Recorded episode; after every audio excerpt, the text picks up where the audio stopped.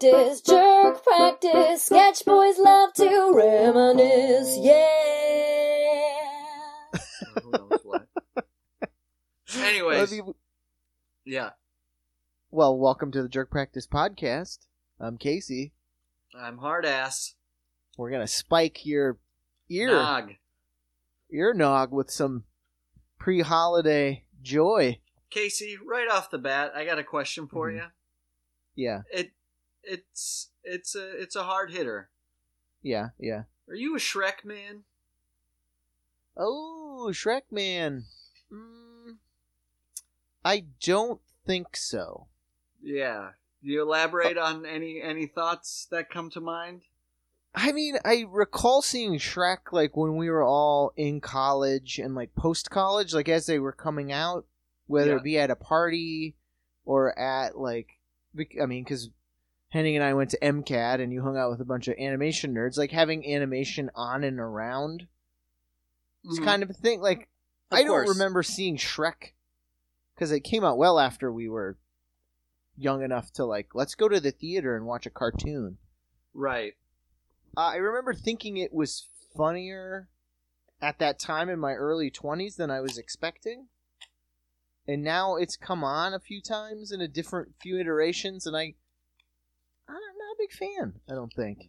I, uh, uh, to be fair, I haven't sat down and watched a whole Shrek front to back and You haven't Quite a done the while. Lord of the Rings Shrek style the Binge? Shrek weekend. Shrek Yeah. weekend weekend at Shrekies. Uh, Harvey used to watch just there was a Puss in Boots Yeah. animated Show show, made right. just for Netflix, and she would watch it a lot a while ago, and like, but she would need it on like when she would get up at five a.m. So it would either be you know Ash or I. So I'd get up with her, and I'm just so dog tired. Yeah. But she's like, you need to have something because you sad sack of shit aren't awake yet. So I it, I'm in this weird like dream state of half watching this Puss in Boots show and like half like trying to go back to sleep, like Mhm. just trying to scratch another 45 minutes out of that morning. So also, I, I will say that's not the ideal way to watch anything. Let it be Godfather or whether it be Shrek. Well, those two are uh, a hard juxtaposition. She, we just had a, a holiday Shrek on, and I'm Yeah. going hard anti Shrek. Going big. This is big no anti? Shrek rhetoric. No, thank you. It's cheeky. I don't need Uh. to see. I don't need.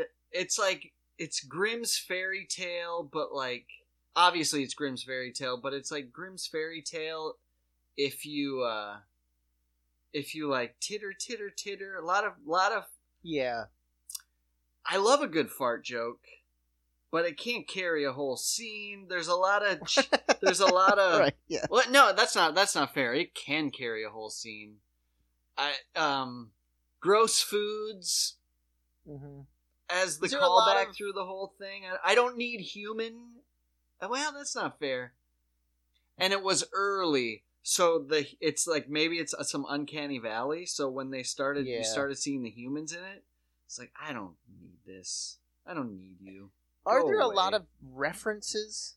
Like, is it is it like It's Pinocchio, Three Blind Mice, The Gingerbread Man. no? uh, Um, but as I recall, like movie references uh, at the time, do they do a lot of that? Like the way like Tiny Toons Adventures referenced. Well, that's good stuff. Uh, Smash Movies Mouth, of the I era? remember there's some Smash Mouth like dancing and shit. I don't know. Because the It's most just- I've watched recently is Harvey will watch. She likes the Halloween stories. So it's like don't know- I four little Like DreamWorks Halloween- Halloween. stories.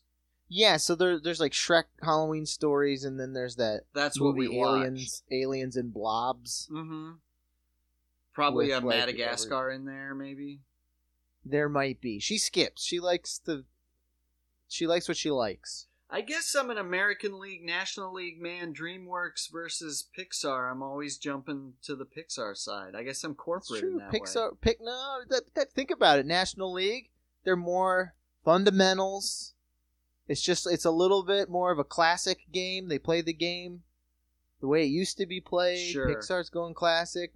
A American League, that's where you're going to see a little bit of edge. They're going to do a little bit different because they Mm, got to try and outdo the old tried and true. That's fair. Uh, I mean, I since seen we're on baseball, you just movie. hit me. I'm, I'm getting hot buttons. I'm trying to trying to go on top of the cuff. Your famed Cleveland Indians have made Mm-hmm. an announcement that they will be dropping their namesake They for the be, upcoming yes. season. Any inside Ohio information on what they may might be? Maybe some. Uh, maybe Mitch probably has his ear to the ground. he thinks because this is what they used to be called, and like I'm all on board because it's weird, but it's cool and old timey. Used to be called the Cleveland Spiders. Oh yes, I've heard that. I'd be down with that, but only if it's S P Y D E R Z and it's those Oh, yeah. creepy like. And they take the field on those three wheels. That's what I'm thinking about. The like, it's funny when people get. So what we're talking about are these like super like angular like what ATV vehicles. When people get too much money, hmm they start like Yeah. they're like we're out of ideas for cars, so let's just put eight wheels on it, paint it purple, put a web Like- on it. If you were to pause the transformation of the motorcycle GoBot Oh or yeah, Transformer, there's a moment when it transforms from the two-wheeled machine to the two arms each have wheels and there's a back wheel, and they just hit pause and went, turn that into something. yeah. And So once you're done with that, let's that- watch Shrek. It's a motorcycle that sits about like a scooter Yeah, off of the ground, so you have no you al- you have no protection other than the two wheels in front of you. right. That are that are angling you down towards the ground. It's it looks like a hammock with wheels on it. Like it's just not, which is so funny. well, I was that's at an idea. on Sunday, and I heard someone go, "Ooh," to which you gotta turn and say, like, "What are they oohing?" Someone was oohing one of those spiders. Yeah, sure. To which I was like, "You've never seen a spider before?" Come on. Come dude. Although, quick trademark hammock with wheels, coconut wheels. I Oh, will gotta be coconut just uh, some idiot. or a Come pineapple. on, come on, lottery ticket under the Christmas tree. I will make the fastest, most dangerous, loose netted hammock highway highway ready. It uh, can't. There is it like it's zero or sixty. There's no in between. It No. just goes. Yeah, There's no yeah. slowing down. That's the other like sad thing about people that just have too much time on their hands and a little too much dough. Like, did you see that guy? This was either last year or the early beginning of this year. They were like, he's building a rocket to prove that he's a flat earther, to prove that the Earth is flat. and he did. They built this. I don't know if it was a million dollars, but hundreds of thousands of dollars, legit Sure. rocket, and he got in it. And of course, they were filming it because it's monumental. Everybody loves the Challenger. like like a wily coyote thing, but real. this thing just shoo, shoots straight up and then out of the screen of the camera, and you see this shit just come right back down in the distance and hit a mountain and explode. no, uh, you're just like, oh my god, that's a snuff film. I just saw this idiot kill himself into this mountain. So it was literally like if you took a bow and arrow and Yes. shot an arrow Yes. straight up, and you're like, "Oh, damn! Didn't quite make it out of the." I don't know well. where he was going. Like, I guess maybe the thought was he'd have that throttle or thruster to bring him back down, like I mean- like Musk style, like that billion dollar Musk technology. that blew the fuck up when it tried Yeah. to come back. Like, I mean, just from your description, that guy doesn't strike me as a. I thought it through enough. I'm coming back. He strikes me as a guy who's like, "Get me a rocket," and then when he's in space, he goes, "I don't know how to get down." I think I think he was kind of like a stunt guy or like a stunt man because I think his like his fa- claim to fame before that was like a hot like running start and a jump over like one of the bridges that's opening. Just a I was first guy to do that. he made that one. There was a there was a there was a big gap between A to to Z for that oh, guy. Oh no, I'm just pictured like that thing coming in hot, like burning up, and he's like, "Yeah, you just kick the window out, hit terminal velocity. If I don't black out, I just pull the chute. I just got to not burn up on reentry." oh man, that's that's yeah, that's dark. Merry Christmas. Oh, well, hitting you hot. We're we're we're iffy on Shrek. What Mhm. about uh, Meg and I? So I know you're a big Christmas movie guy. We're big holiday yeah. movies guys all around. The fitting movies. We're going through the basics. Actually, we just added Scrooge to our collection. Wonderful, Good one, wonderful always. movie. Um, but on HBO Max right now, they have a long Mm-hmm. forgotten classic, one I know very well. Not only just because they aired it on Stars, or it could have been Encore, but I think it was Stars every weekend and every day for a while. Not only did they do this, you'll remember this. Stars used to pick a movie and even do like a featurette on it, like a 15 minute featurette, and they did it with this. They talked to the cast, they talked about where they were filming and the shoot, and it is a little known classic starring Nick Cage, Jon Lovitz, Oh my god, we just watched it. Dana Carvey. Oh, yeah. For all you out there, we're talking about early '90s Christmas classic, Ooh. "Trapped in Paradise." I forced Oh, my wife to watch it yesterday. We both Was came to this consensus. She was trapped in my paradise, but we did come to this consensus. Finally, I had to go because I was like, "Oh, you know, it's Christmas movie." I remember watching. Of course, again, I Mhm. watched on Stars. It Yeah, was, it was, you know, it had some cachet to it at the time. It's an internet wasteland. That was You're our like, this is yeah. Con Air's Nicolas Cage. Um. So, but at some point, I finally just said, "You know, Meg, I think there's a reason it's not a holiday classic." So we went with that, and then we both agreed. Glad we did it, or maybe Mhm. she was. You got to do it once, but maybe it's not in the repertoire every year. What do you think? Mm, yeah, sure. Yeah, yeah. Agreed. It's nice to have it on deck. yeah, it's definitely a, a pinch runner for sure. Um, I I noticed so very They're too good choices.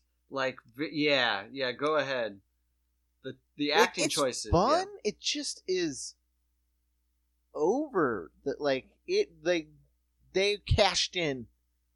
Lovitz and Carvey cashed in all of that SNL cachet for that, You and know- then I feel like they went, "Wait, what?" What's interesting about that is between Nick Cage, Dana Carvey, and Jon Lovitz. Jon Lovitz is by far the most subtle, nuanced character in that. Like Oh, Dana yeah, yeah, Carvey yeah. made a big choice Oh, he went- early on. He went Turtle Man on that one, yeah, or whatever that was, Master of Disguise. Yeah, no, it, it is like uh, like kind of a, a, a high pitched uh, kind of gangstery guy. Uh, Jon Lovitz is just classic. Uh, um, what's that character from SNL? Um, the liar, whatever. Um, pathological Oh, liar. Yeah, yeah, yeah, yeah. But then I feel like we're seeing the ultimate transition of Nick Cage from Yeah. like his like pretty subtle like um character driven performances to this one. Like his choices are just like I'm going to start going 5 miles an hour and then I'm Mm, going to my finish on my spider like he just gets so sharp like that's every one of his deliveries he's like hey do you think you could put that back for a minute he is just wildly uh he he gets big there for a minute a little slow too that movie big choices Yes, it was. slows It, up then I remember even. Yeah. Oh yes. Oh yes. Because when you're young, you're like, I love these guys are my idols. They're on SNL. Yeah. They're, it is kind of like they. And then you got Raising Arizona. It's like kind of they can do no wrong to a young viewer's eyes. Oh yeah, yeah, but yeah. then you slow it up. I feel. But the premise is actually a pretty good one. Where I feel Mhm. like if you were to go back and like follow the timeline of this script, I feel like this script maybe bounced around Tinseltown for a long time before it finally landed a home because it just is like a really good I could see it as a very good script. It's almost like Mhm. Yeah. like trains play like they just it's all these different means of getting out of this town and it keeps And you sucking can't you, get back. out. Yeah, it's great. It's a perfect premise. It's like did you ever see and i hadn't seen it till um ashley and i started dating i didn't know it existed and she described this movie it's a, a bill murray movie that he directed called quick change never even heard of it. Uh, it's him and Geena Davis and uh, Randy Quaid. And the movie starts. They rob a bank, and the whole rest of the movie is them trying to get out of Manhattan. Oh yeah, see that's great. It's a great Uh, idea. it's good. It's really good, and like you, when you watch it, you're like, oh, I see why this didn't really take off because it's not super huge. Bill Murray, goofy Bill Murray at the time. It's a little dark, Sure. And um, they're just getting chased by a cop. Like it has like some fun, like film noir elements to it, and then there's just like these awesome scenes that are just absurd. So it's fun to watch because it's like, oh, that was a neighborhood we used to live in. And then Oh, there's sure. just this scene played with like this beautiful Spanish guitar, and it's these two guys jousting on bikes with like mattresses and like garbage can lids armor, and it's just there, and you see Randy Quaid, Geena Davis, and Bill Murray go by, and they're just like, "We need to get out of here. We need to get out of this neighborhood right now." Uh, I love it. Quick change. You should check. It's funny. It's it's good. That's amazing when there's uh, like when you find out. I was like, "How did this? How did I not? How do you like, not know totally exactly? a movie that that I would have been obsessed with?" Right, right. I mean that that might be be telling. Like I was like, you Meg, you've never heard of Trapped in Paradise? How's that possible? Uh, we also watched Jack Frost. Oh, the uh, Michael Keaton or the the slasher Neither or the well, Rankin neither? and Bass. Mm. Their last gasp, and it is fucking bananas. Have you ever seen it? No. So Rankin and Bass owned the '60s, as we all know, into the Yeah. '70s, and then Jack Frost came out in like 1979, and it is so cuckoo banana pants. Jack Frost is an. It was 1st Mhm. of all, your narrator is um, like uh, who goes out and sees your shadow, fucking. Oh, the groundhog. Uh, the narrator's this crazy groundhog who lives with his shadow in a, in a cave, and like they do like what? shadow dancing, and that's your narrator. And then he tells the story of Jack Frost, who's invisible, but he goes up to heaven and asks God to make him visible because he's fallen in love with a woman. So he makes him like a human, but he says unless you have a bag of gold to uh, to make your way in the world, you have a wife to make you whole, you have respect in your community, you will be banished to the winds.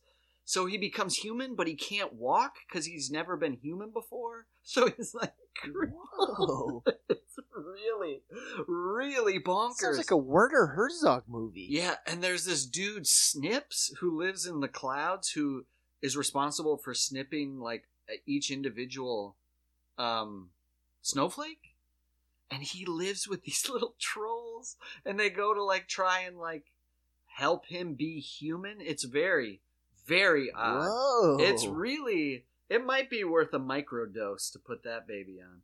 And it's again it's last gasp, so Rankin and Bass is kind of like uh, they they're like, "What do you mean we're the kings of claymation?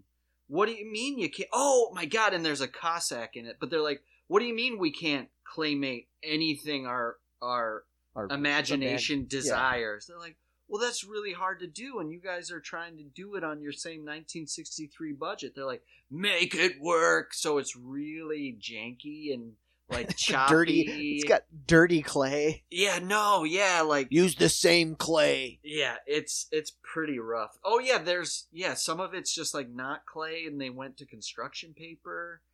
It's pretty, it's rough stuff. And they It's- push that shit. Like if you actually, we have old DVDs of like Mm-hmm. Rudolph the Red-Nosed Reindeer and The Year Without a Santa Claus, and they'll be like, Oh, so you get to Don't like, forget Jack Frost. Like, look up the trailer on YouTube, and you'd be like, "Oh, that looks like Rankin and Bass. the Open the vault. yeah." Oh, sh- they have one or two uh, uh, Rudolph sequels. uh, like claymation sequels. Yeah, the Rankin and Bass, like he, I I don't know if it, ha- it I think it has to do with New Year. I've only noticed it because I've noticed it the last couple years. AMC will play it.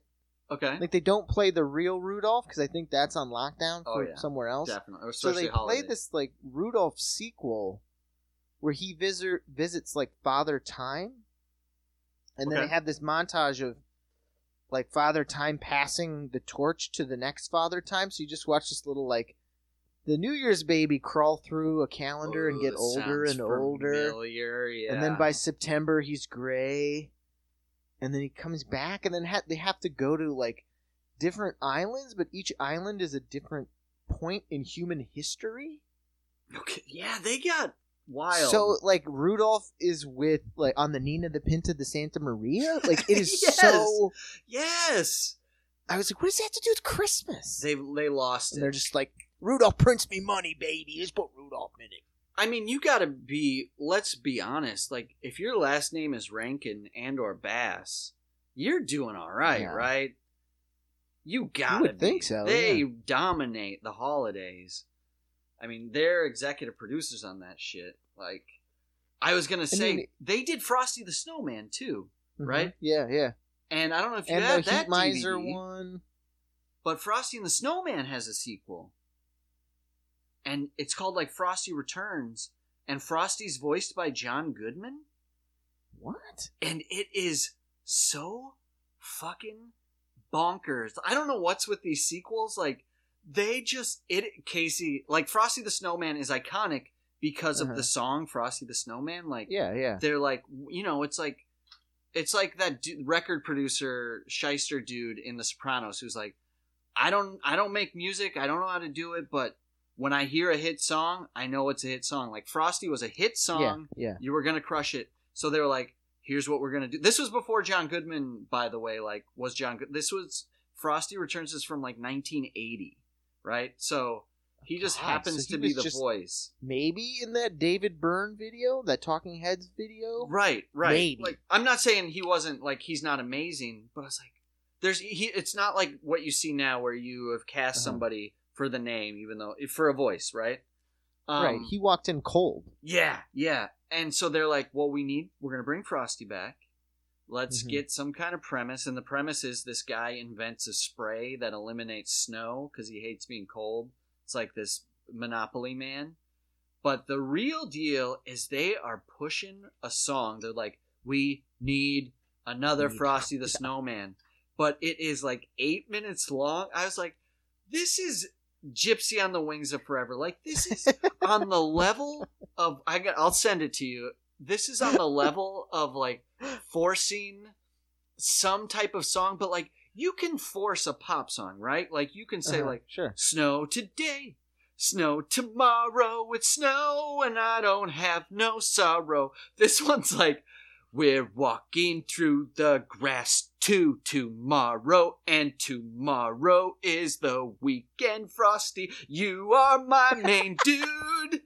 Frosty, you love snow. Don't melt on me. Say no, no. And we are walking back onto the middle of the street. Frosty.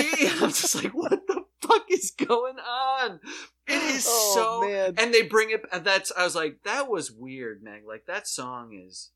That was that oh, was Oh, yeah, that threw me for a loop. And then they brought it back like three times. I was like, oh, that's the song. Oh, push, it's so long. Oh, trademarked. My new song, by the way. I feel like that like that son of the head of CBS was he wants to be a songwriter, but he doesn't know it yet. It's like that scene in Ed Wood when he's trying to get money to do Plan 9 from outer space. Yeah. So he hits up that guy who owns a slaughterhouse.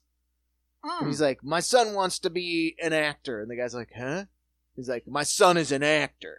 right. Put him in your movie." So I feel like either Rankin and Bass were trying to double dip and get paid as songwriters. Oh. well, they. Someone got a yeah. little shoehorn.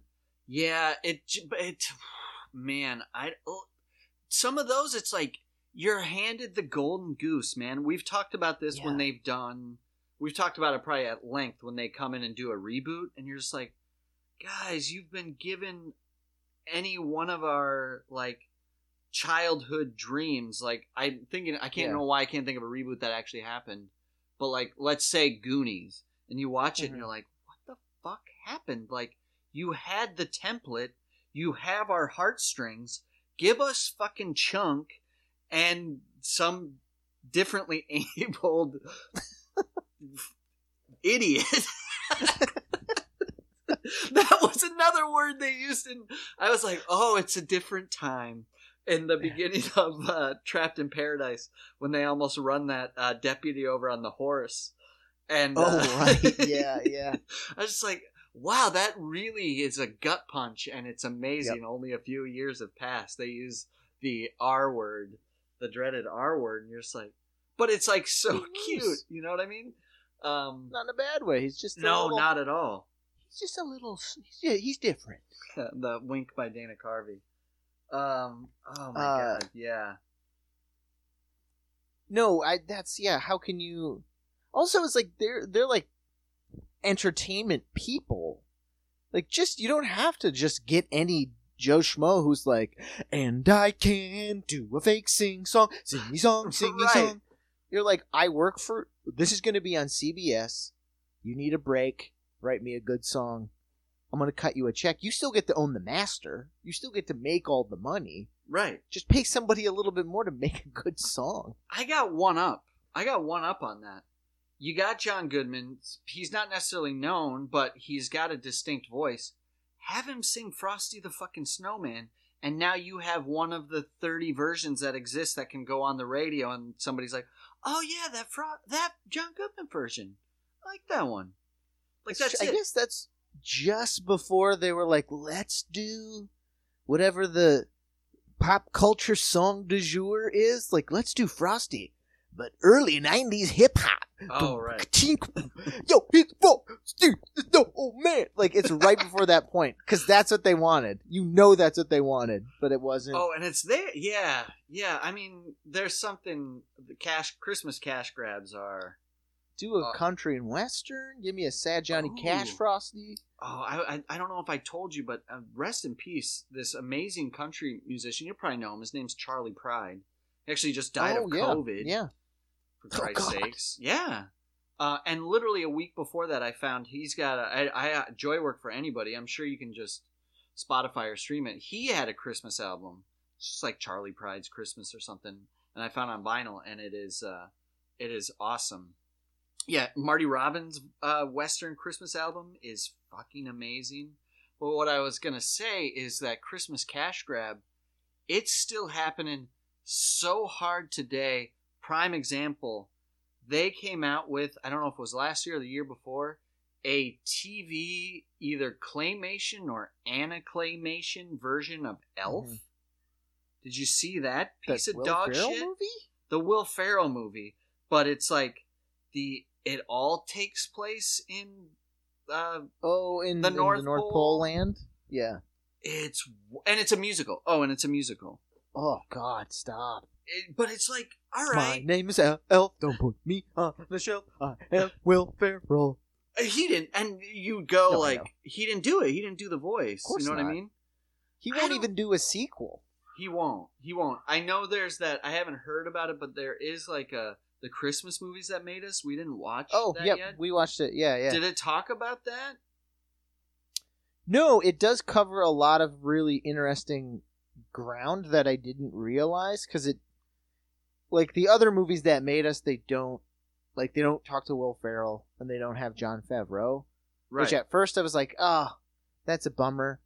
But actually, you get a, so much more information and context and like what it took to make this because sure. they have the the screenwriter and then the three producers that just like got behind this project early behind Elf. And like get got it got it made so you get more insight into the struggle of it being created and them choosing like wanting Will Ferrell but because he had just done old school Yeah. the studio's like we don't want him he's Frank the Tank no one's going to see a Christmas movie Oh, wow. with a fucking drunk scumbag Wow. so they get into like and Will Ferrell wanted to do it like do it serious. And Jon Favreau is the same. Like we don't want to make like a farting beer drinking elf movie. We want to make a holiday Yeah, yeah. class. Like we want to give it a shot. We want to make something really good.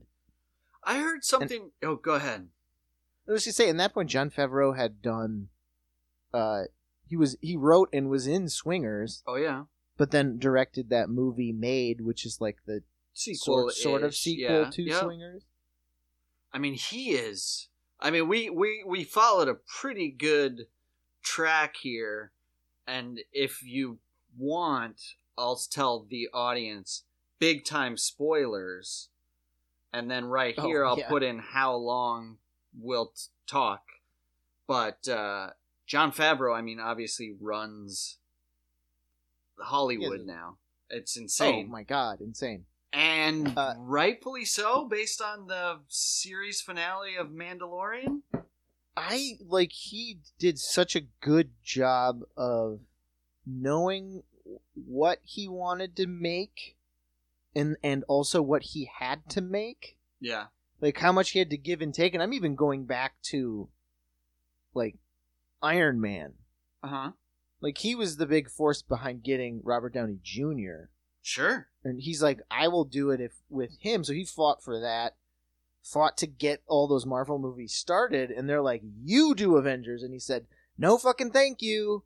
I will produce avengers. Right. like he knew like and now after seeing all of this mandalorian stuff it was just like oh he was never a big avengers fan. I don't know if he's a comic book guy but clearly he was like i don't think i can do that so i will pass like he didn't just say yes but sure you can see in Mandalorian, like, dude loves Star Wars. He's written like what eighty percent of the episodes. and directed another definitely more than 50% of them yeah, so it's it's crazy to see.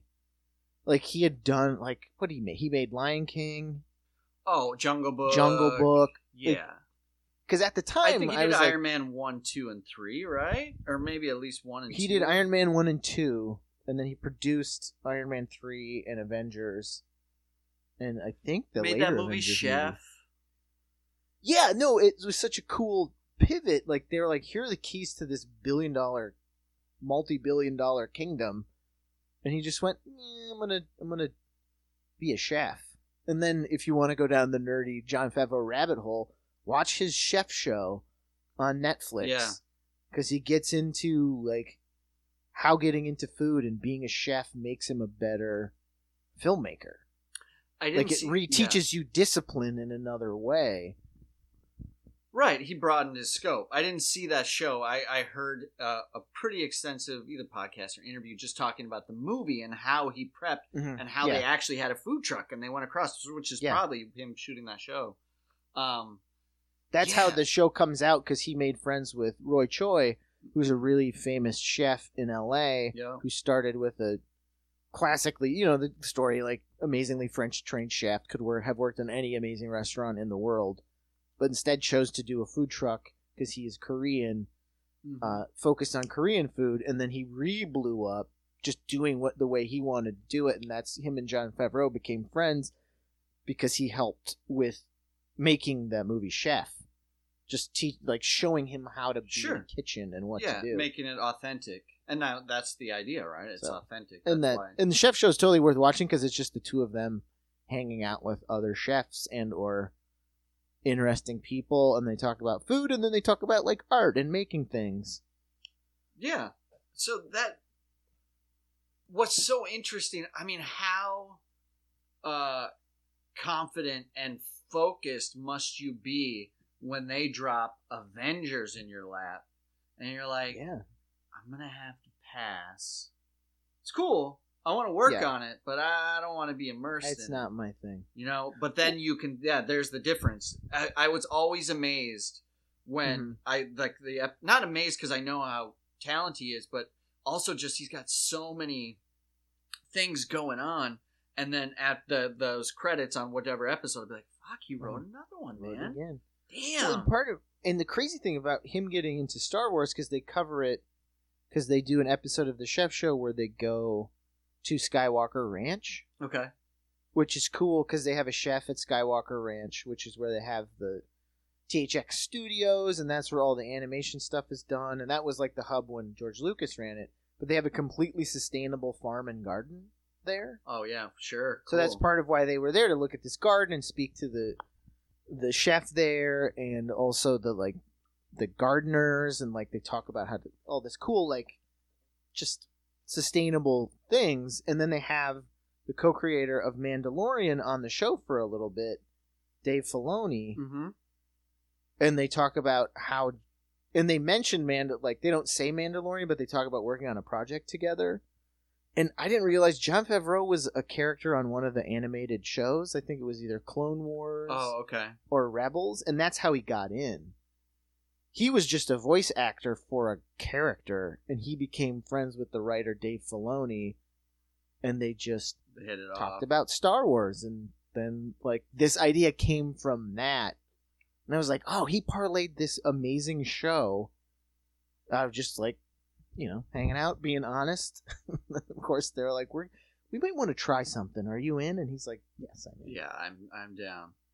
Yeah, I think not maybe not a bold statement, but of all of the things that have occurred since the original trilogy, Yeah. the and and you can go the whole arc of this show thus far, but Okay, to skip spoilers, go to shit. What was the time? It was go to 43 minutes and 20 seconds.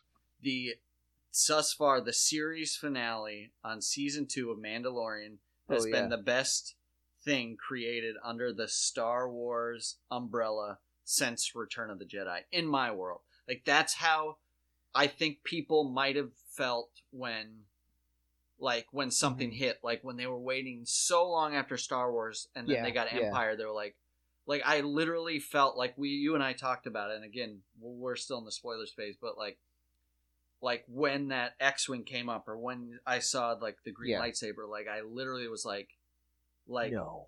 uh almost like brain candy when that pill like you see Oh, yeah, the pill yeah, hit yeah. the brain like my brain just lit up and i was just like whoa. Like No, i was just like in and excited. And then when that hood comes up and i'm like holy shit. Like they did it just right. They went for it. They didn't overdo Mm-hmm. it. It looks just how it should look. It's perfect. Yeah.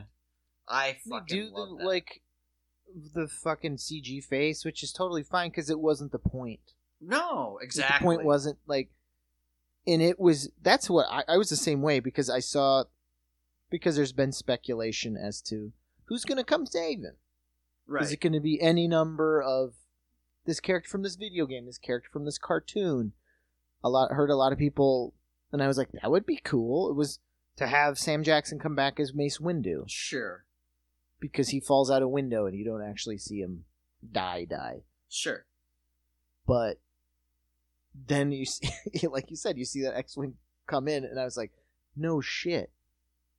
Nah, they're just gonna like make you think, Right. A lot of and you're like, X-Wings out holy there. shit, it's fucking Luke. It's yeah, that's what you. I mean, just fucking go for it. But like, in just the perfect way. He didn't own the episode. And what's crazy is of all that, like seeing Luke in his Mhm. fucking Jedi gear, like Yeah, in that same era, still does not eclipse the best part of that scene Which or that yeah. section, which is the Mandalorian, um, you know, Saying- saying, goodbye taking to his fucking helmet off. Yoda, taking his helmet off. It's like, holy shit! If Luke's not having seen Luke Skywalker like that in what forty years doesn't eclipse this other character in the same yeah, scene. That was. like you just can't like that's was the best part. perfection. That is a pearl. they just set you up like that was the perfect appetizer, and then you're like, oh my god, this is the satisfying part. Yeah, and then Oh yeah, you get a but that was the thing about on the pillow. when, when I was talking to Ash about the uh-huh. scene, and we were just talking about because she would ask me the next day, like, what are people's reactions? And I didn't, and I was like, oh shit, I didn't even think about it. I just loved it. But a lot of other people pointed it out. That's the only time you've ever seen the character of Luke in the film universe as a Jedi Master, like fully fully formed as like that's the height of his power there. Because Last Jedi, he's old and I he's would- like given up on life. Like it's been in comic books, it's been in video games, but like that's him. Like there's no doubt. Like he's he's buried his dad. Like his training is Yeah. over. Oh yeah, like I guess the end Jedi. the end of Return of the Jedi he is, but he's still Not in he didn't way. save not himself. In, like, He didn't save control. himself. this way. He shows up and is just like crunch. You're gone. He's boom, you're gravity. gone. He's gravity. Yeah. Like when everything stops and those you could discuss you could talk about the the robots a little bit, but why? Yeah. Uh they turn and you're like he's cuz he's gravity, like he owns himself Every- now. Yeah. There, Yeah, there is no sure. doubt he's going to make it to the end of that hallway. yeah. It's just the fun he has getting to the end of that hallway. Oh man, it is awesome. That is awesome. And I'm sure there's haters on it. But then like I said, mint in the pillow, you got Oh, Fat. Fortuna Big sitting Fortuna. so fat. I was like, no fucking way. Are you kidding?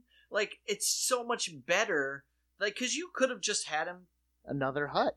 You could have had another Hutt, or you could have had Bib Fortuna look exactly as On we remember. It would have all been cool, but like, it's it so much more digestible and brings you into the world so much quicker. You're like, thus who takes the throne of the Hutt, like becomes just- the glut. It's like so perfect. And it's such a great. Like, I saw it and just went, that's awesome. Hilarious. And it, but it is such a fun little character flourish. He doesn't have. Like, he says a few words in Huttese Yep. and gets killed. He has a few lines in Return of the Jedi, and then he slinks into the shadows. But to see him as a fat piece of shit on Yeah. that throne, you're like, cool. So cool. He just stepped in, took over, and became like it. So simple, like that about it. I was like, it's like a haiku, like a good poem. You're like, oh, yes. God damn, that's perfect. And what I want to do is write the middle of that haiku. That's my spin-off. I want to Oh, yeah. write the spin-off of Fortuna from the barge exploding to when he's a fat piece of shit on the throne. there's a You get there, a fucking man. eight episode arc of Fortuna like trying to run this criminal he- empire. Like everybody, like you don't get fat unless you run that shit. Like you didn't Oh. get fat out of le- lethargy. No, you get fat because you're running the sh- fucking show. There's a mob story there. Oh, so good. Yeah, maybe it's just like a maybe it's just a nice holiday spin-off or something. But fuck, Christmas that would be- special, the Bib Fortuna The Bib Monster Fortuna. Christmas special. origin special. It'll get. I mean, uh, Star Wars is due for another horrendous Christmas special. Oh yeah, I'm surprised they haven't. They did reference it in Mandalorian at some point. Did they really? I thought someone said Life Day, which is the Oh. crappy holiday Oh, that's funny. celebrated in the Christmas special. Amazing. Yeah, that was. uh You know what? We're we're on such an awesome thread of things. And spoiler. All right, everybody's back now from the spoilers. Was young Aunt Beru in? She Did- was. Oh, she was. She Yeah. was in the NXIVM cult. Oh, that's right. Holy shit. So if you listen to the last episode, Casey was telling me about this documentary called The Vow, and it's about this cult called NXIVM. And now, no spoilers for me because I'm only three episodes in. And Mhm. even three episodes in, I have not discovered who the fuck Keith Raniere is, other than I've been exposed to all his eccentricities. I'm now led to believe that he's started this sex cult and like has mind control of these women, but I still cannot wait to learn why karate belts have been incorporated, why volleyball is so important. If this guy is the smartest man with the highest IQ in the Oh, world, That's the best part. how is- his how his link to this psychiatrist Sandy woman is? Like there are so many amazing unanswered questions that I'm in limbo. And the only reason I'm probably not there is because we went trapped in paradise last night instead of another NXIVM but holy shit Beru got uh, sucked in. you you get some of the answers and it- like you get like where did he come from? And no shit, when you see it, you'd be like, no fucking way, dude. That's like I'm you're like, waiting oh my god, it's fucking perfect. And you're like, what? This makes total sense. It all Like comes it, it's not as satisfying as him stepping off of a flying saucer and like watching the first two Karate Kid movies and like, but um, you do see where he comes from ish, and it doesn't make it any better. You're just like, oh, I maybe you're the smartest guy in the planet. well, so that's, He is a certified grade A, straight up. Whether he's the smartest guy on the planet, hands down one of the greatest hucksters Thank of you. this this I- century. I, was at talking to. Meg. I was like, I don't know. Like, I know they keep kind of focusing on this guy's IQ. I don't know if that's true, but this guy can fucking talk the white gloves off of fucking uh, billionaire man. This guy is talks better than me. This guy, like, he just like. But Meg made a good point. She's like, no, he just has the art of continuation. Yes. He oh, yeah. just can fucking go and go and go until you're like, like you'll catch you like, holy shit, he just said something profound, but he's still going. So he don't even have to cycle back. Like he's got you in from some profound statement, and then he goes off on it. Yeah. And it doesn't really matter what he says beyond that, as long as it's cohesive and coherent, because he's already opened you up. he seems like he could easily have been a man born in a shack that has just read every issue of Newsweek magazine. Sure. But he has like retention. So like he I think he has like a photographic memory at least. He may be as smart as they say, but he has some sort of because you can see once he gets you on his side just a little bit just a little bit he's able to steer that converse like he's like he's spinning a pot like he's Yeah. just giving you a little bit more of what you want to hear and like luring you in and then he'll say something that ding pings in your brain so then you rise up to the occasion because you're like i heard he's the smartest man in the room. So he lures you in and lets you put in a couple cents and then we swings it back gotcha. around and he's still talking and you're like oh man i don't even know. He's talking about you know oil futures in azerbaijan and all i said was like russian dash cam videos are funny. He's like, uh, I mean, I think he's as close to a Rasputin like character Mm. in the modern era. yes that's perfect i never w- would have thought of that but i feel like he's yes right? He's preaching all this shit, but he's just got all these picadillos that he, you know, if if you if you control the room, you don't have any fear of anybody No. of any um, repercussions on what you're doing because you can explain your way out of anything. You Well, can that's the thing, if you- justify anything. If you surround yourself, if you are able to cultivate that group, it's sort of like what you see with like a rock star, except they're out, like they're they're thrust like a shark, and everyone else follows in their wake.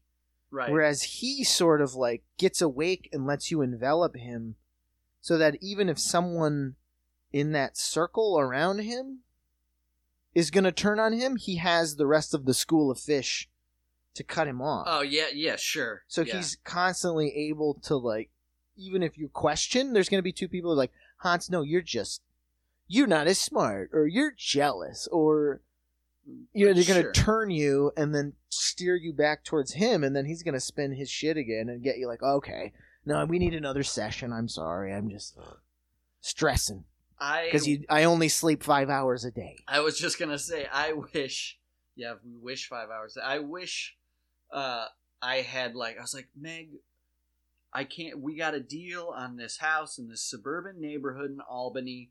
Let's get on it. And then all of a sudden, you got this fucking pony knobbed guy in tie dye shirts doing 3 a.m. walks with this group of people every night. Oh my god, what people must have fucking just been like, what the fuck is going on around here? And that's, I will say, spoiler, they never say why Albany, but Albany is perfect. Yes. Oh, I, I I never anticipated they would say why Albany, or if there was ever a reason for Albany. it's just right. She's like a, a a wood wood elf from a f- ancient forest. There, like there's no like I don't know why Albany of all places he was like no this place. I think there's something Other than it's big enough and small enough at the same time. Well, that's like, what I was gonna say. Think about these cults, right? Like, uh, their Albany, the Heaven's Gate was, uh, San Diego, right? Mhm. Um, Yeah. Well, they bounced around a lot, but they they ended up their their last long stint was in San Diego. You had Jonestown. Obviously, they went to Guyana, but before that, they were um, not San started in- Francisco, but outside of San Yeah, Francisco. yeah. somewhere. He started in San Francisco and then moved to one of the working, yes, like more blue collar towns on the on the fringe. like in Albany, basically. yeah, yeah, yeah. So, and I don't know. This might be a little farther off, but there's that cult that was in was it Idaho or maybe it was Oregon, and they like sprayed poop on everybody's buffet. oh, right, the the Bhagwan one. yeah. I forget where they were, but Washington or Oregon or something like that. But that They was were more, more- rural. because he had money and they just wanted to buy a town, Mm-hmm. like create a town from scratch. That cult. I mean, it's amazing. That dude literally had what was it like the largest collection of Rolls Royces in the world. But like what he was literally preaching as like these people living on his commune, um, taking a vow of poverty. Yet he would drive by in this like long cavalcade of Rolls Royces, and they were none the. They just didn't Yeah. see the hypocrisy of it or care to see No, it. They're amazing. his. Wild. Uh, what's there? There's a crazy Florida town that the um, Scientologists have. Stillwater, I think. oh, is that in, they're in Florida? I, thought I in think that's like a whole whole Scientology hub town. I guess you want to stay away from where there's like, like why Donald Trump doesn't want to go in New York. Like, there's a reason. Sure, of course, yeah. nationally you hear about the Southern District of New York. You know what I mean? Because it's Yeah, onto itself its own juggernaut, right? There's Yeah, a reason yeah. nationally you hear about LA County, right? Because it is in Yeah. itself its own juggernaut. You don't want to be in that spider's web it's true. because they have too That's a many big- resources. So they're It's a like, big wheel "Yeah, of justice. Let's go to yeah. Stillwater. They don't have the fucking means to fight us, nor would they want to. Like they want, you know, revenue and shit, and we're bringing we're bringing that there. I would imagine. I can't speak for them, but I would say that that's why you no, want a you're smaller probably market. that would make sense. Big enough to have like the cultural amenities, but Mhm. not too big as to yeah, like you said. I think that wheel of justice when it comes around, you want it to be small enough where it's just gonna ooh ooh ooh that was uncomfortable and not just like crush you under the weight of a New York City DA yeah, like I think if who's we jonesing started for a a mob cult, boss to crush. I think our cult might should be based in uh, Spearfish. It's a good one, yeah. You're close enough to Old Rapid City. You got you got airport. You got uh, Mhm. air transportation. You're on some major highway situation. Um, sounds and it's one of those things that sounds remote if you want it to be remote but it sounds big if you're like ooh i don't want to live in the middle of nowhere college recruitment, hippie fucking bullshit. A lot there of you go A lot of doobers there. wheels are in motion man That's one we're thing. coming western south dakota we're That- coming Wow, that's what holds me back from my cult. Like my foundation of a cult is like the members. gotta put the I'm a loner in. guy. I don't need them. yeah i'm no david koresh hey what am i gonna like i can't seduce men and women alike it's just I, just not enough time in the day Yeah, I, yeah. I, I'm the cult. Yeah, I mean, is there a history of cult leaders? Does it ever not go? I mean, this is i'm the bib fortuna Does it ever of a not cult go okay well? Of course, it never goes well. Does it ever go the way it probably should?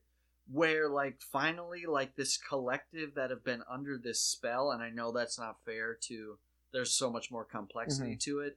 That's Mm-hmm. Yeah. under the thumb of this cult leader, where they finally have a meeting and they're like, "Let's fucking This cut this guy's balls off. What did he do to you?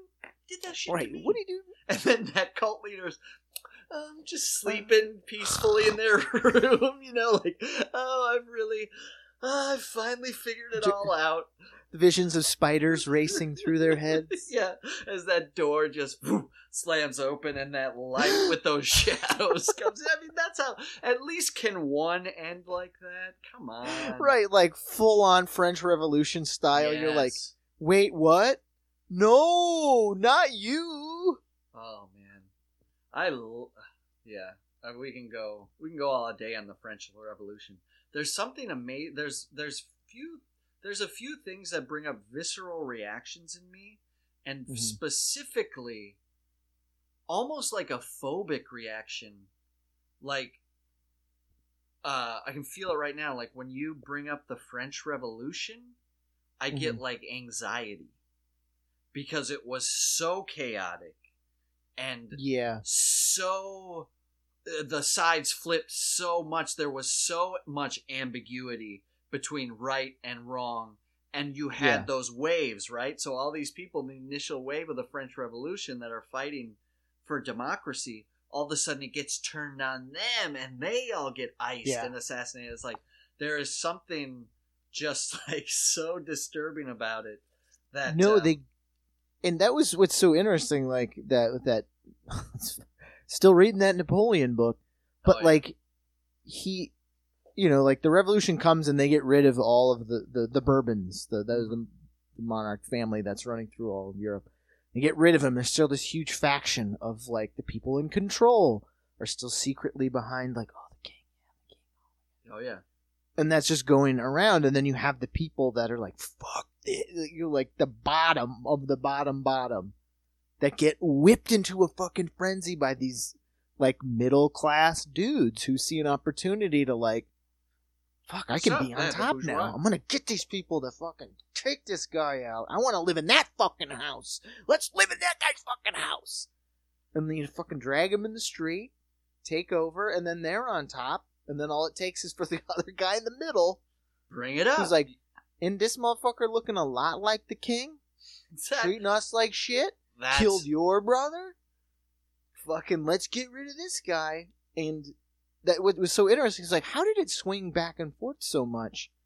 And it was like once Napoleon took control, he just was like, "I can't sustain my vision of expanding France if this shit is happening all the time." And oh, also rule, all yeah. I'm facing are monarch families. So a his ego was like, cool, I'm gonna be the fucking emperor of France. right. But also he was like to combat internal and external forces was like I need to set up classic You need to go succession. Like yeah, I need sons, uncles, like I need sons and my brothers. I need a clear chain of command.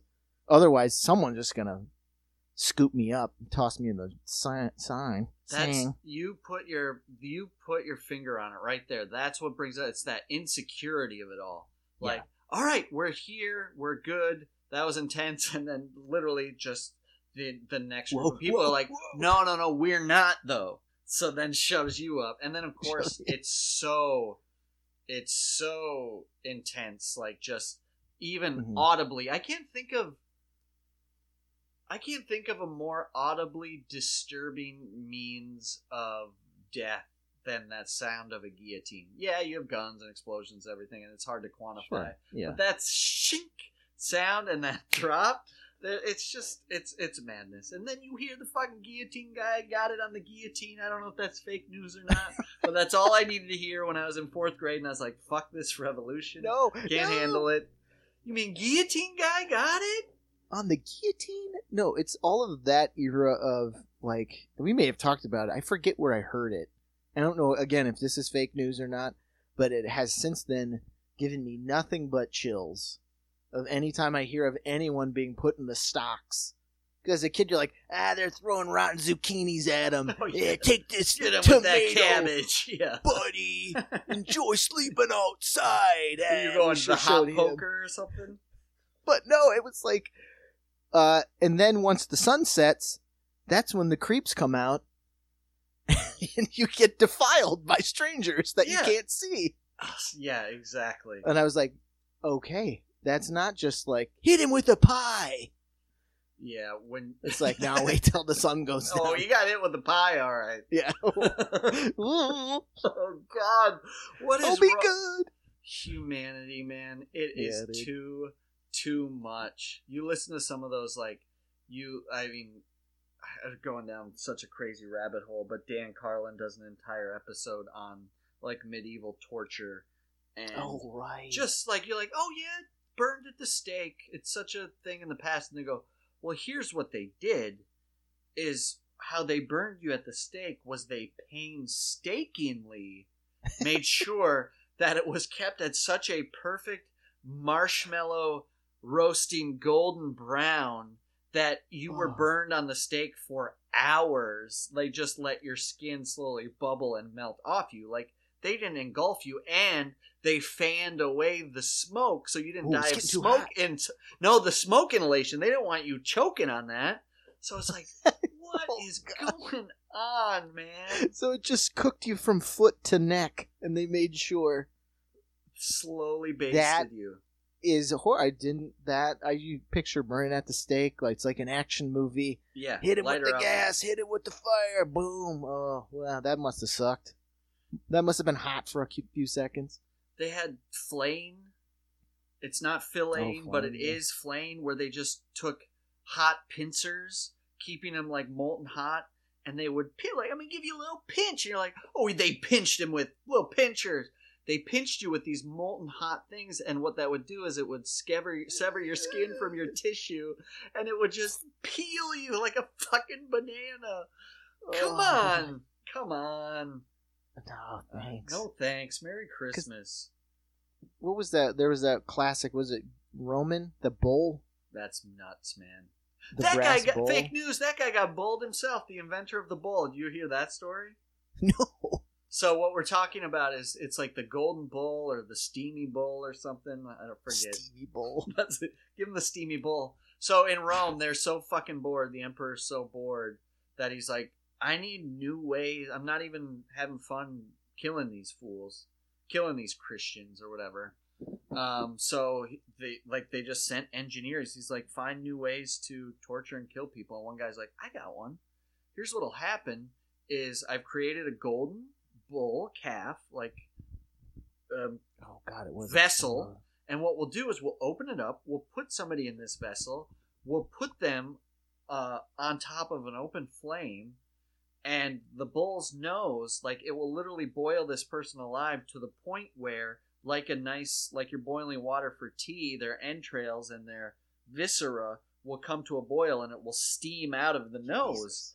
Hence the steamy bull. And the emperor's like, "Whoa, that is messed up. You're messed up. Let's see if it works. Try it on you." they shoved his ass in it. Oh, it works. Oh, I mean, Yeah, well. come on.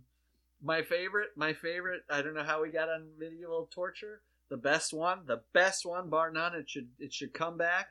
Is you got a sack, you got a, you got the crim, uh, the person who's being killed, uh, a snake, a dog, and a monkey. The Oh, person Jesus. tie him in a burlap sack, and throw him in Throw the a ocean. hill. oh my The god! ocean is even better. I thought it was just gonna be throw 'em down, throw in No, they ditch. just put them in water, or it's like a box as it slowly fills with water, and see what happens. Oh God in heaven. Yeah, it's uh, it's good stuff. Speak- Uh, I was gonna say I have one transition because we were talking about Netflix. It's a it's a joy work holiday watch for Let's anybody who wants to. Has to do with Italy since we're there. okay, Has to do with uh, some excellent, excellent savagery. So there's a show called um, uh, it's called Home Team. It's on Okay. Netflix. all right. uh, and basically each episode follows like a uh, different like unique sport from around the world Oh, okay. Yep, I've seen a trailer for it. uh, it's super interesting it's it's it's fantastic i can't suggest it enough but the first one is a sport and it only only do it in um, florence italy okay, uh, it's called calaccio okay. uh, and as they're they're explaining the sport, they're you're seeing this visual image, and I was and Ash and I both looked at each other like, wait, what? So like ah, it's Calaccio. It goes back to the 1400s. Um, and this was a game they invented because the city of Florence was being sieged by an outside force. So the people of Florence were like, "Oh, you think you can take our city? This is what we do to each other for fun." So the game is it's basically like on a half like a three quarters of a soccer field. Okay. There's a goal and it just runs along the whole like north side of the court. Goal runs along the back side of the court. There's a ball. So it starts and they throw the ball up in the air and you follow it and it's kind of like janky looking. There's people in the stands screaming. Sure. Uh, there are only four teams. Each team has is it's red, white, green, and blue. That's it. Are they all on the court at the same time? No, there's only two teams, but there are only four teams in the city. Gotcha. Uh, they only play two games, and if you win two games, you're the champion. Okay. So basically, now you see the shot. They throw this ball up in the air, and it follow, follows the ball, comes down.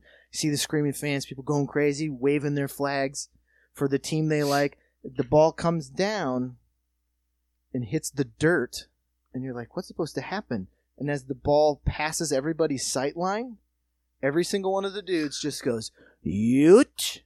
and dukes go up. and you sit there and you're like, what is happening? so ball doesn't And- mean anything. And then you see this group of dudes come in, and they all look like Brad Pitt from Fight Club, Brad Pitt from Snatch, Oh yeah. tattoos. Tough dudes. They're yeah. just like knotted, roped looking guys, and they're just swinging. And then it cuts, and it looks like Braveheart. It's just men in this dirt as a bloody guy carries the ball Oh, through this field of battered men and like throws it in the goal. And so basically what the game is is you go in with the Dukes and there are strikers, literal strikers, and then the goal guys. So if you're on the red team, Hans, I'm on the white team. I Yeah. come to you, and my goal is to if I knock you down, you have to stay down until there's a goal. Oh, oh, okay. But if you bring me with you, we both have to stay down. But part because I was like, why do these guys keep hopping on the guy? Because he has to stay down. It's like Walking Dead. If if you have the ball and you're running and I'm on the ground, and I get my mitts on you, Amazing. you're coming down with me. So basically, they just fist fight each other to the ground, and the last men standing have to fist fight each other and or score a goal. So you mean you literally like are clocking like you're literally going to knock somebody It- out. like, you're not like wouldn't have- tackling. if it was, it, you could imagine an old timey cop coming around a corner to a gang fight, and they're Yeah. like, "No, no, no, we're it's a game. Look, there's a ball." Yeah, Like sure. they, okay. these That's guys have broken noses, broken jaws. That's like tough. there was there's one shot and the guy's kind of like standing there sort of shell shocked looking around trying to size up who to go to next and you see this guy run 12 feet full on just spears him like goldberg but for real in the back onto the earth, Just not a wrestling ring. a, another bunch of bodies as they're just swinging on each other so it's just like if you ha- soccer and mma were together in a game So let me ask you this, and they might not explain it. So that guy that speared this other dude to the ground, they both ended up on the ground. Yeah, he got his target down, but he's down now too. Yeah, So isn't wouldn't it be much better if you got a long reach and you can just like just, I, like if you can just knock somebody down with a punch. Yeah. the guy doing the spear looked a little little winded, got a little bit around the midsection. You think he was running out of gas because the guy he speared was jacked. Oh, okay. All so right. I think he was like, "I'm gonna take it for the team, get this guy off the table." He may punch me in the face a few times, but So really, I might not do terrible. Hence my my sense of danger, and I got quick feet. Like, isn't there a guy just running away? Like, Mhm. yeah, oh right? You just want to. If you're like a wiry guy and you can stay standing, Yeah. you're okay. But then I guess you still got to take that last guy yeah. But down. if you think about it, yeah, you're little and fast. Think about it like the old U.S. ice hockey for Nintendo. yeah, You got a team of fats, they're too slow. Team of littles, you get beat up. Team of mediums, eh, you do okay. spread the field though. But if that's the thing, if you are a little guy and fast, and then the other guy's Mike Tyson, he's probably gonna knock you out, Yeah, like take you out of the kill game you. completely. Yeah. So yeah, that's they're a like, scary game. it's it, it gave like we both I Ash and I were holding hands. It was like this is so insane. I just had so much anxiety. It's like ah, oh.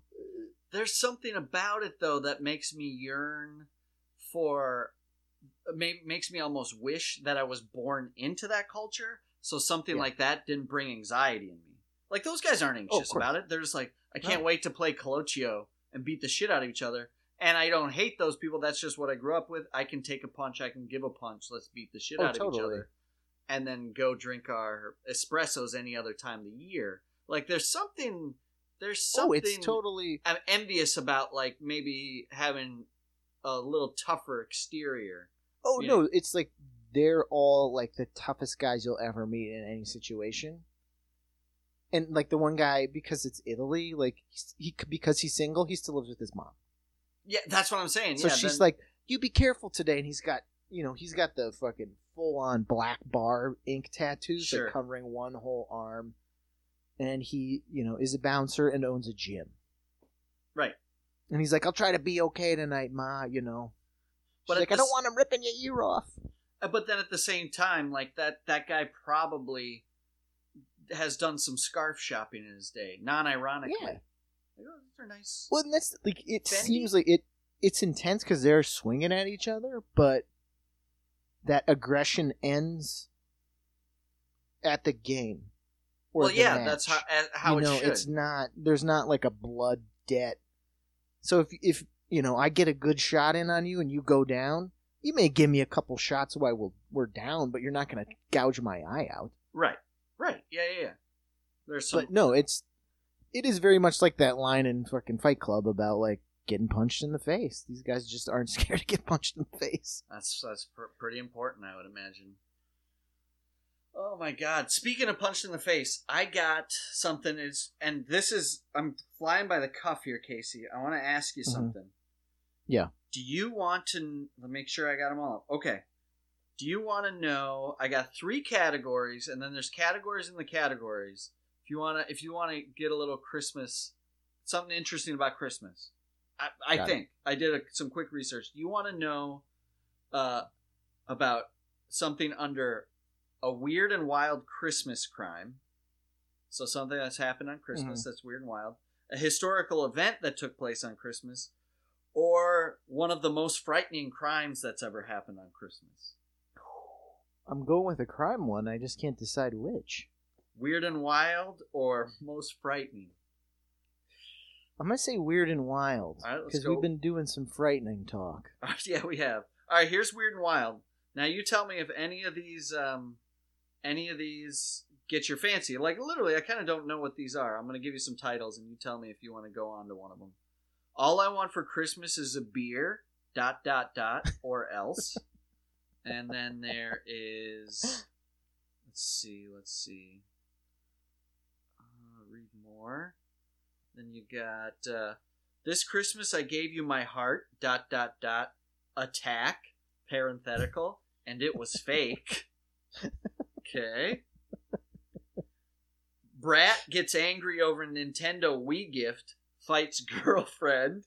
These are amazing. I literally haven't seen these. Santa Claus is coming.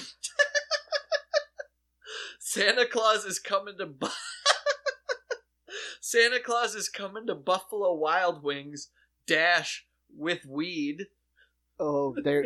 say no more. I think. A reptilian Christmas story.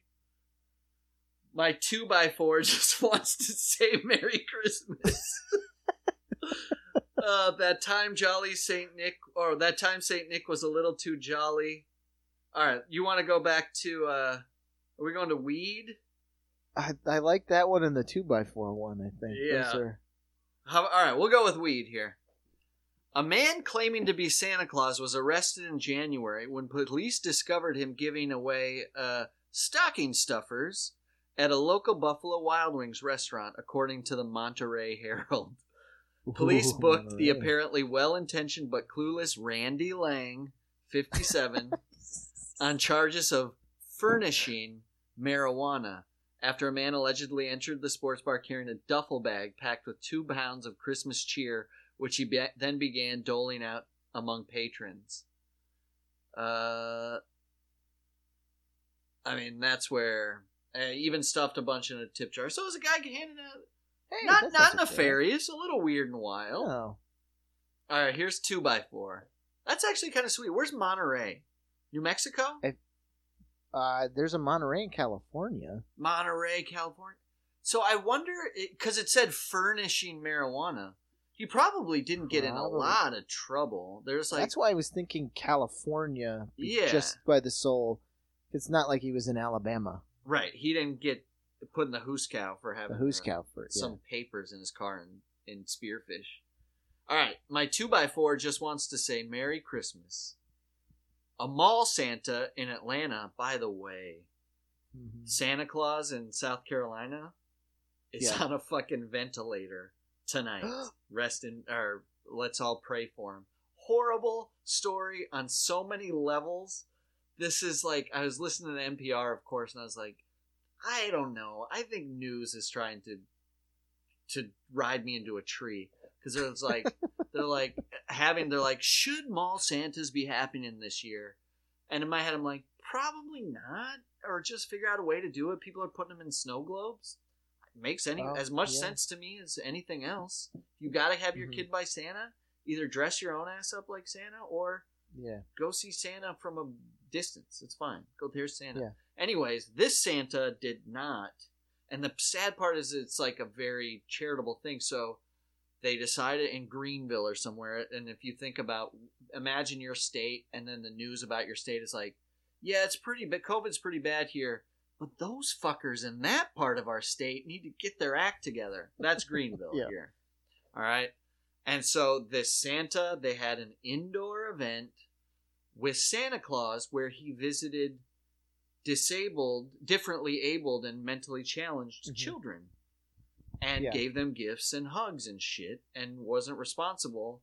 And one of somebody in there, potentially, who knows where he could get it, but gave Santa COVID and it hit him like a ton of bricks and now he's on a fucking ventilator. Jesus. It's like, That sucks. He was doing something nice. It wasn't like he was doing a pub crawl. Or and he like- wasn't like you know like fuck you i'm not i'm santa that's how i make my living. I'm posting up outside this abandoned jc Right, yeah. penney's at the jasper mall. Let's pledge allegiance. Anyways that was a karen frywald side trap. Like that would have been if she had heard it first that would have been a text to me in the morning. Hey Just santa claus isn't coming to town. He's on a ventilator. Did you know his kids? They're sad Sorry, mom, but it's true. We wallow in sadness. Uh, my 2x4 just wants to say Merry Christmas. A mall Santa in Atlanta wasn't spreading the Christmas spirit when he beat up a woman with a 2x4. Police Thank said you. that, listen to this name, listen to this fucking beautiful name, jerk practice. Elkin Donnie Clark. What a gem. Elkin Donnie Uncut. Clark, 49, hit 74 year old Annie Ruth Nelson in the face and knocked her unconscious, a little darker than the weed story. According to ABC, Clark said it, he did it because Nelson had stolen $145 of Hershey's chocolates from him, but no one else could confirm that claim. Clark was arrested and charged with two counts of aggravated assault. Holy shit. That is Wow. a shit ton of chocolate. Hershey's, no less. Wow. I think I said. $150? Oh, man. Uh, let's see. Uh, that last one. I kind of want to read the first one because that's got got me hooked. Yeah, oh, and yeah. maybe I can switch. That's uh, all I want for Christmas is beer. Dot dot dot or else. Elkin Donnie Clark. Holy shit. Elkin Sometimes you know it's like a comedian's like, "Fuck, I wish I thought of that premise." Sometimes for me, I'm like, "Man, I wish that one was just waiting in the air for me to grab." Just sitting there. Oh, this one starts perfectly. A 44 year old South Carolina woman was charged with domestic violence after stabbing a man with a ceramic squirrel on Christmas in 2013 Charleston County Sheriff's Office, so that's my neck of the woods. Office Sheriff's Office deputies found a man covered in blood when they arrived at the North Charleston home of Helen Williams, according to the Associated Press. Williams claimed that the man fell and cut himself, but police said the stabbing occurred because she was irate that he didn't bring home beer. Yeah, that makes more sense than the chocolates. That's more nefarious. If you said Oh yeah. like there's something about like this poor woman got hit in the head with a two by four going back to two by four you're like oh my god that's insane and then when you say it's over a 140 that's a lot of chocolate by the way. That's a lot of Hershey kisses. 145 dollars. it instantly takes you into me at least into a world of looney tunes this Mhm. woman older woman got hit in the face and knocked unconscious with a heavy piece of wood but as soon as you find out it's over chocolates those this whole incident becomes animated Cartoon, in a yeah. fog in my world but No, when you- this the ceramic squirrel starts in a looney tune wily coyote world and then when you hear oh it's over like it's domestic violence involving alcoholism you're like oh. And, uh, i, I hope he I, lived. I want to riff on the premise of this this old woman slinking around and seeing this rube walk into the chocolate store and put down two shiny giant gold coins and getting two giant bars of chocolate. Holy shit. And then running home and she like the slobber she gets that wolf face like and then no yeah, yeah, yeah, yeah. Can you animate that, Henning? Christmas gift? um. All right, I'm gonna give you. are we sure it wasn't an actual old lady and not just that Oh, the wolf and the or old wolf lady. dressed in a Yeah, sh- bringing it back all the way around to Shrek. Mm-hmm. Nice, nice. Come on, man. That's questionable too. I know it's Eddie Murphy, but Casey, I'm gonna give you. Let's. You want you want to hear a frightening crime? I don't know. I read the first title. I'm gonna go down the titles of the most Yeah. frightening crimes that happen on Christmas. I got a feeling we either might want to go back to wild and weird, or maybe Mhm. just uh, maybe you want to go to historical and hear how Charlemagne was crowned on Christmas Eve. So here, What if we here's these- do the worst one, and then as we leave people with with a little maybe another wild and wacky, or a touching like history one? All right, all right. So you pick which one you want here. Okay. I'm, I'm shooting for the bottom. this. We're start. A child pageant winner was murdered. Innocent children were trampled when someone shouted fire. A sharecropper killed his whole family for mysterious reasons. It's not Christmas. A young man dismembered his aunt's boyfriend in a rage. Oh, damn. I know, I saw you. I got a front runner. As, as, as soon as the connection gets weird and distant, that's always where you gotta go. Three teenagers were murdered by intruders in 1881. Um, three were killed in a store parking lot by a stranger. There's been more than one murderer who dressed as Santa Claus. That's interesting. Uh, black activists were killed in their own home by white supremacists. Oh, A teenager was tortured to death after being accused of witchcraft. Aunt's boyfriend is looking sweeter and sweeter, isn't oh yeah. It's got the right amount of JP darkness but silliness. Like I'm not gonna commit to like black activists get murdered by racists. it? A young mother was murdered in front of her child. oh man. A three day killing spree took place over Christmas. And uh wait, I don't know if this is this Ronald Gene Simmons murdered his whole family and then some. Oh, I like the and then some. And that's that's where we ended up with and then some. I say I still stick into aunt's boyfriends. uh, aunt's boyfriend or more murder more there's more than one murder that dressed as santa but i gotta see aunt's boyfriend here We can do both. They're, they're not long. that's true that's true that's true or actually they look a little wordy but uh they're not uh i can i can condense for us let me find it all right young man dismembered his aunt's boyfriend in a rage housing can be tough to find for a student especially in the last several years And while Christmas may be about goodwill, this sounds cheeky, obviously, about goodwill towards Mhm. those around you, sometimes the situation is simply not sustainable.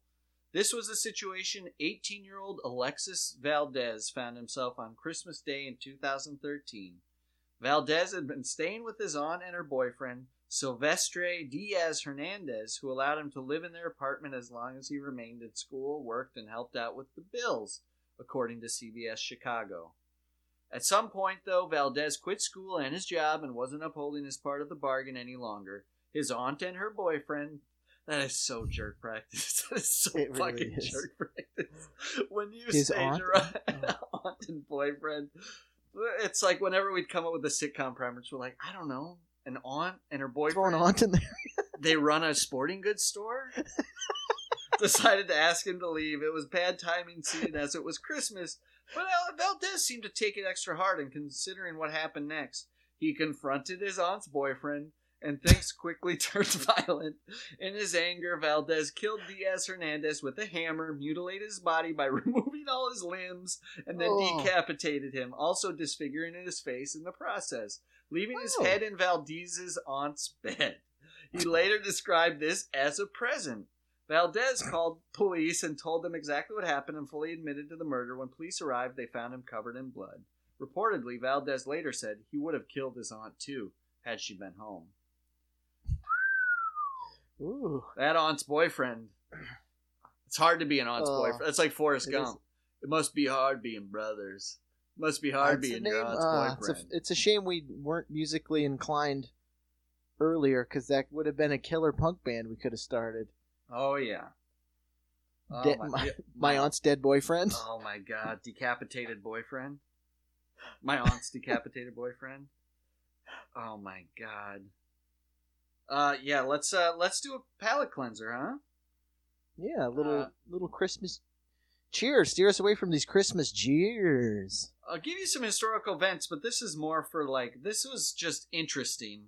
Probably don't need Hmm. to get into it because people will be like. So on Christmas, it's amazing how many huge events happen on Christmas. Mhm. Charlemagne was crowned the Holy Roman Emperor on Christmas. Got it. William the Conqueror was crowned the King of England on Christmas. George Washington and the Continental Army crossed the Delaware River on Christmas.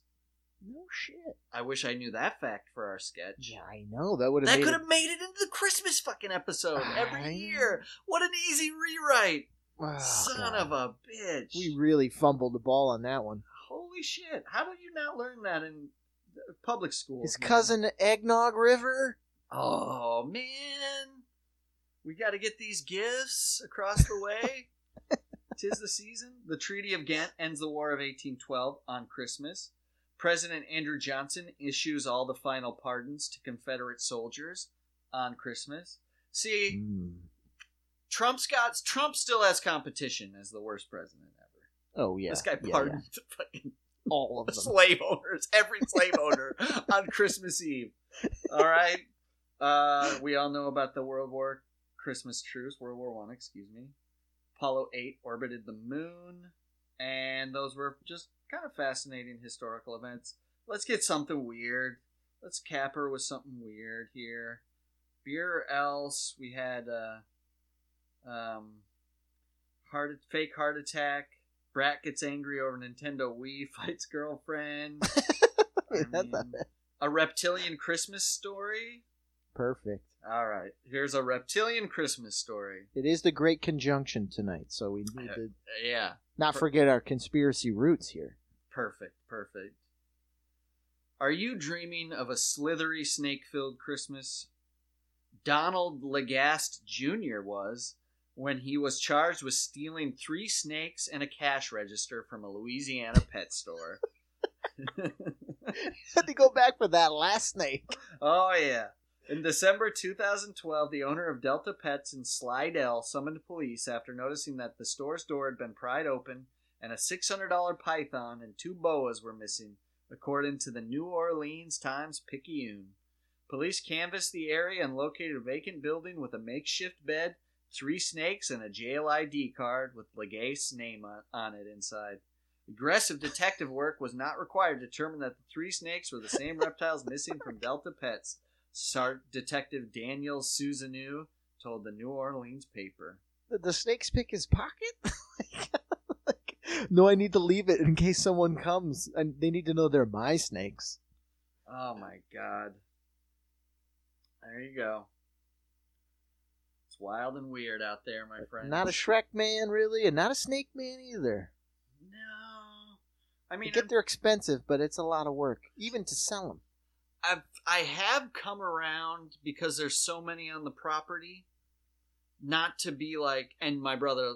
Most times, if they surprise me, if I move a pallet, which I have, and there's a oh, snake oh, yeah, sitting oh, yeah, there, Of course. you'll get an you'll get a an unfortunate shriek at times. So my hand was right there because I lifted something up. You know, it was like smelling my knuckles.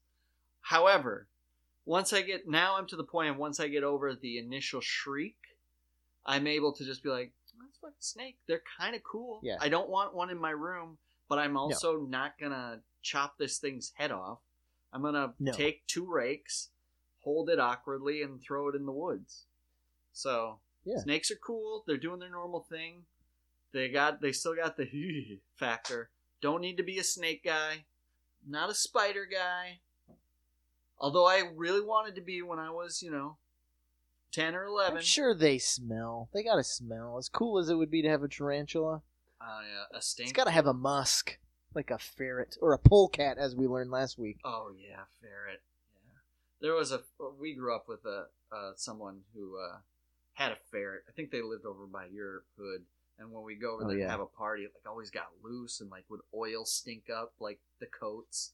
No thanks. Just like that would give you a jolt. yeah. Oh, Oily ferret in your pocket. Oh my god. There you have it. Yes, indeed. We got some Christmas. It got real weird there for a minute, as it should. Be sure to keep on the lookout for Cult coming up in Spearfish, although we don't want any members. But smash that subscribe button. Yeah. Oh yeah. Well, and it's uh, Merry Christmas, everyone. Oh, I gotta, I gotta distinct to interrupt your thing, just because you said that, I I give a happy holiday when I'm at work because it makes the most sense. I do both. Is that overkill? Happy I- holiday, Merry Christmas, Happy Holidays. I so I always do a happy holiday because who am I? With you, Right. you and I grew up celebrating Christmas, so we do a Merry Christmas and a Happy Holiday, and it's all. Int- but it never fails. Every year, I do a Happy Holiday. This woman got like she went, mm Merry Christmas. I went, sure, You got it. fucking assholes. Oh you, my god, Charlemagne? she's mad because she's not getting her six hundred dollar peanut shell sack of peanut shells.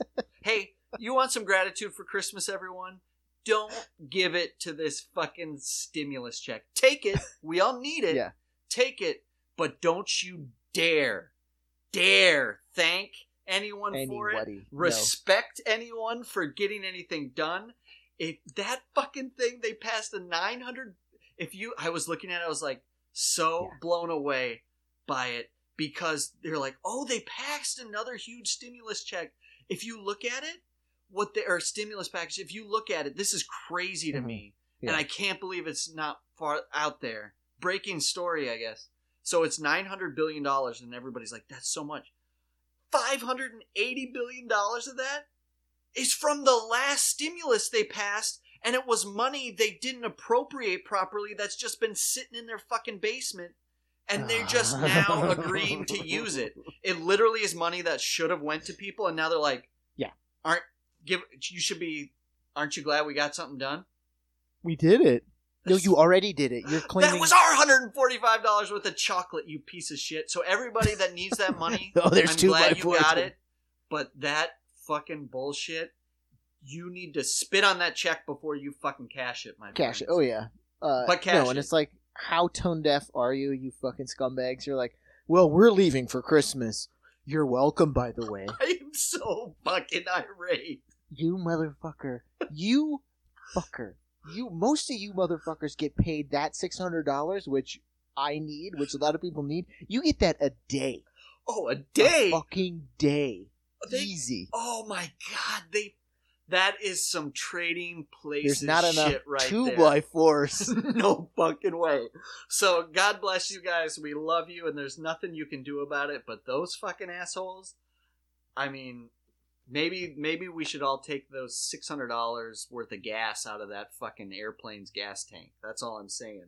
Maybe Oh, yeah. it, I want it to land, but maybe some putter putters in the sky as they're going to Vail to celebrate Christmas. These pieces of shit. Unbelievable. Viva la Revolution. Fucking Merry Christmas. insert guillotine audio cue here.